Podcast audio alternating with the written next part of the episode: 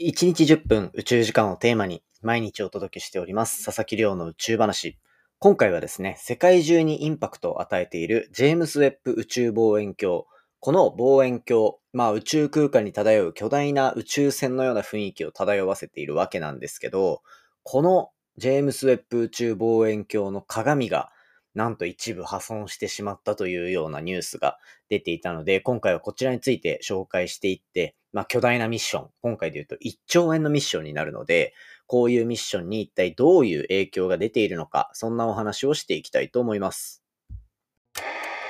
3, 2, 1, ignition. Japan. 佐々木亮の宇宙話。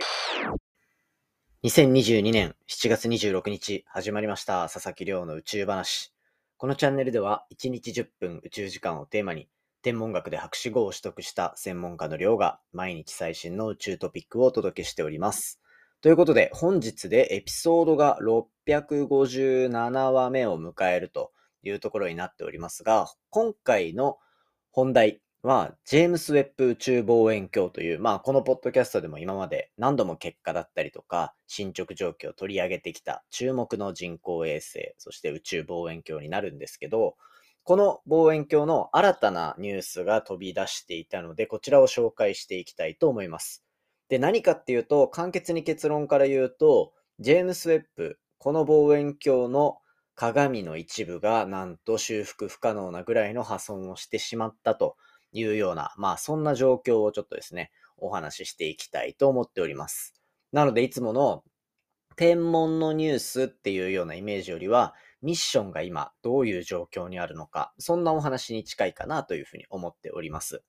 で、今回紹介するジェームス・ウェッブ宇宙望遠鏡、まあこのポッドキャストでも紹介していて、まあ皆さんもきっと1回ぐらいは、なんて言うんでしょうね、こう写真で見かけて、本当に壮大な形をしているなっていうところは確認いただいた方多いんじゃないかなと思います。で、もしですね、まだ見かけたことないよっていう方いましたら、ジェームス・ウェッブ宇宙望遠鏡だったり、あとは JWST とか言って調べてみていただけると、なんかそのやっぱ見た目の凄さみたいなところが出てくるかなというふうに思っております。まあそんなこんなで、このジェームス・ウェッブ宇宙望遠鏡、パッと見でどういう構造になってるかっていうと、まあ望遠鏡の部分だけに注目してみると、これ18枚の、まあ簡単に言えば鏡ですね。18枚の鏡が、こう、連なっていて、ハニカム構造って言って、いわゆる、うんと、あ、ど忘れしちゃった。蜂ですね。蜂の巣みたいな形になっていて、その蜂の巣みたいな形で構成されてるのが、このジェームス・ウェッブ宇宙望遠鏡なんですよ。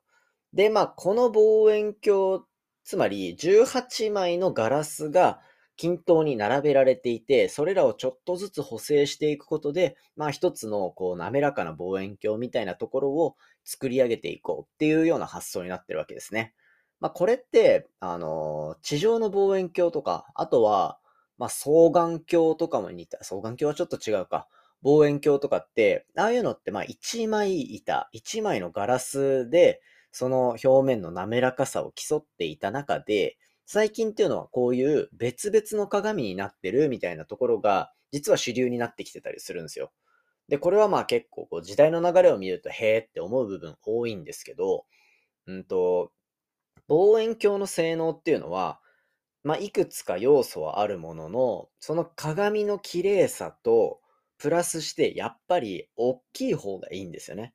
なんで大きい方がいいかっていうと、望遠鏡が大きいと、それだけ小さな光、つまり暗い星まで見に行くことができるっていう特徴があるんですよ。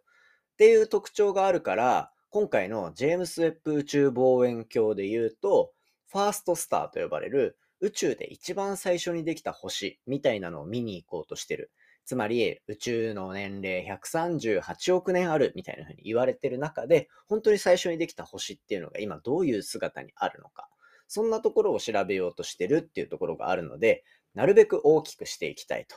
いうのが発想としてあった時に、じゃあ、めちゃめちゃ巨大な望遠鏡のガラスを、ガラスというか鏡を1枚作るっていうのは、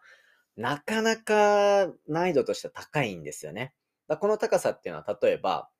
まあそもそも一枚板みたいなので作っちゃうと、そのまま宇宙に持っていかなきゃいけないし、で、なおかつちょっと歪むだけでやっぱ大きいガラスだから、パキッとすぐに割れてしまう。みたいなところがあったりっていうので、管理が大変になってくると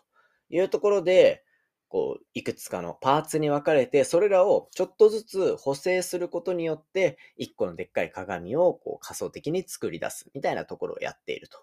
いうところになっていて、今回は、そのうちの18枚のうちの1個が壊れてしまったというような状況なんですね。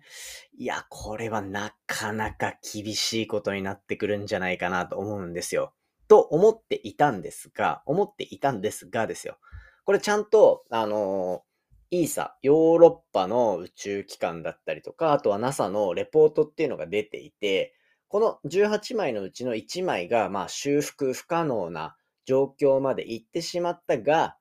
が、ミッション、メインのミッションをやっていくには問題ない状況になっているというような報告が出ていたので、いやもう本当、ほっとしたなっていうのが、あの、正直なところでした。っていうのも、やっぱ1兆円かかってるんですよね、このプロジェクトって。1兆円って本当にそんな規模で、まあ宇宙開発、実際に進んでる部分もあったりするんで、あの、まあ値段がどうこうっていうところではないですけど、やっぱり1兆円の衛星で、しかも、1回こう、インパクトの強い結果を出してくれてるからこそ、今後の結果がすごい気になるっていうところも含めで、修復できなくても、今後のミッションに影響がないっていうのが分かって非常に良かったなというふうに思ったのが個人的な感想だったりします。まあ、そういで、ジェームス・ウェッブ宇宙望遠鏡自体が宇宙空間で地球と太陽が引っ張り合うその重力が釣り合う部分っていうところに、あの、まあ、そこが一番宇宙空間で、いわゆる近くだと安定する部分なんですよ。どっちの重力にも引っ張られずに、こう、停止していられる。そこでゆっくり滞在しながら星を観測できるっていうところで非常にいい場所にいるわけなんですけど、まあ宇宙空間というか自然の中っていうのはエネルギーがこうなんか不均衡なとこよりもこう、整っているバランスのいいところとか、そういうところに落ち着く傾向があるので、やっぱり今回、鏡をぶ鏡にぶつかったのって、隕石だったりするんですよね。そういう隕石もやっぱり滞在してしまいがちな場所ではあるというところのリスクも考えた上でこの位置になってるわけなんですが、まあ、このね、この短期間で1個が破壊されてしまうと、ちょっと不安に思う部分もあるのかなというふうに今後は思っているので、こういったステータスレポートみたいなところはしっかり注視していきたいなというふうに思いました。で、もう本当に個人的な思い出というかあれなんですけど、僕って、このジェームス・ウェッブ宇宙望遠鏡がやっている天文学の種類とはちょっと離れたところにいて、X 線天文学っていう X 線を用いた宇宙空間に人工衛星飛ばして観測してみたいな、そういうところなんですけど、その衛星も実は2018年 ?2019、2018年か、2017年とかかなに、1個日本が300億円とか、億円とかかけて打ち上げたものがあったやつが、軌道上で、えっ、ー、と、1ヶ月弱ぐらいで壊れてしまったみたいな、そんな状況があって、すごい苦い思い出があるんですよ。で、しかもこれジェームス・ウェッブ今回大丈夫だったから良かったものの、これがダメになった時に食いっぱぐれる研究者もいれば、あとはそれで博士号だったりとか修士号を取ろうとしてる学生もいるっていう、控えてるっていうふうに中で、そういう機会がおじゃんになってしまうと、路頭に迷う人みたいなのがやっぱ増えちゃうわけですよね。そういったところも含めで、やっぱり今回は無事で良かったなと。当時の苦い思い出というか、え、これ大丈夫なのかな？みたいな漠然とした不安みたいなのは、ちょっとなくなって嬉しいなというふうに思いました。まあそんな感じでですね、あの、宇宙では結構事故っていうのはつきものなので、そういったところにどうやって対処してるのかとか、最新のステータスみたいなのは、ちゃんとこのポッドキャストでも伝えていける部分伝えていきたいかなというふうに思ってるので、引き続き JWST、ジェームスウェッブ宇宙望遠鏡の活躍期待していきたいと思います。ということで今回は、ジェームス・ウェッブ宇宙望遠鏡の最新のステータス、望遠鏡が壊れても実は大丈夫だったというお話をさせていただきました。ここでちょっと近況報告をさせていただこうかなというふうに思ってるんですけど、そういえば一つ僕話してないやつがあったなと思って、実は最近ですね、新しいメディアを立ち上げました。これは全然ポッドキャストとは関係なくて、実は僕本業データサイエンティストっていうのをやっているんですね。まあ簡単に言えば、まあ企業の顧客データの分析だったりとか、まあ市場の分析だったりみたいなのをしたり、あとは、まあ、使用ができるのであれば AI とかを組み込んだりみたいなのにしてサービスを良くするみたいな、そういった仕事をするのが、まあ、データサイエンティストっていう仕事になってるんですけど、これ関連のメディアを作ったんですね。で、えっと、まあ、最近は大学のデータサイエンスの先生とかもやらせてもらっているので、まあそういったところでじゃあどうやってデータサイエンティストとしてのキャリアを伸ばしていこうかなっていう、まあポッドキャストを本気で頑張っていくっていう話もありつつ、そこにプラスして、まあ本業の方がうまくいくと、それだけポッドキャストの方に時間を割けるというか、あのポッドキャストの調子伸ばせるっていうところで、ちょっと新しいデータサイエンスのメディアを立ち上げたというような状況になってます。リンク貼っておこうかなと思ってるのと、多分、ポッドキャストでその話してなかったなと思ったので、えっと、まあ、今回ちょっとお話しさせていただきました。で、どんな内容なのかっていうと、まあ、データサイエンスっていうところだけでもちょっと距離感あるんですけど、データサイエンス ×Web3、Web3.0 っていう、まあ、いわゆる NFT だったりとか、ブロックチェーンだったりとかっていうのが絡んだ内容のメディアになってるんですね。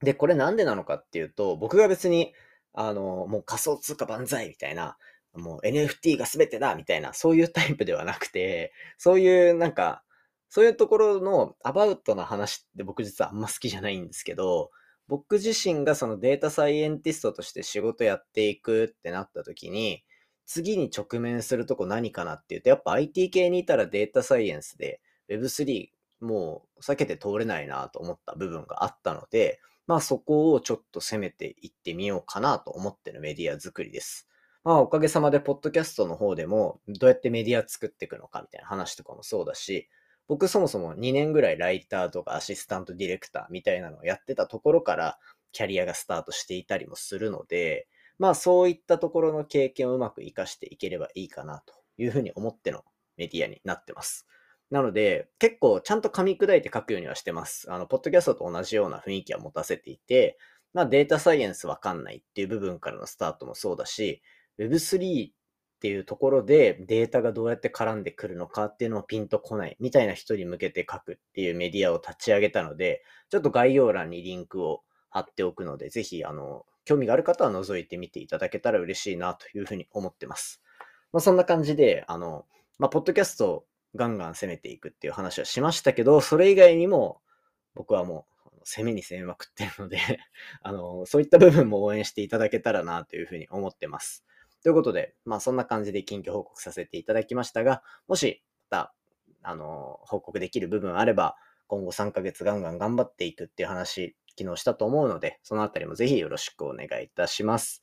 ということで、今回は以上とさせていただきます。今回の話も面白いなと思ったら、お手元の Spotify アプリでフォロー、そしてフォローボタンの横にあるレビューよろしくお願いいたします。番組の感想や宇宙に関する質問については、Twitter のハッシュタグ宇宙話、または Spotify の Q&A コーナーからじゃんじゃんお寄せいただけたら嬉しいです。それではまた明日お会いしましょう。さようなら。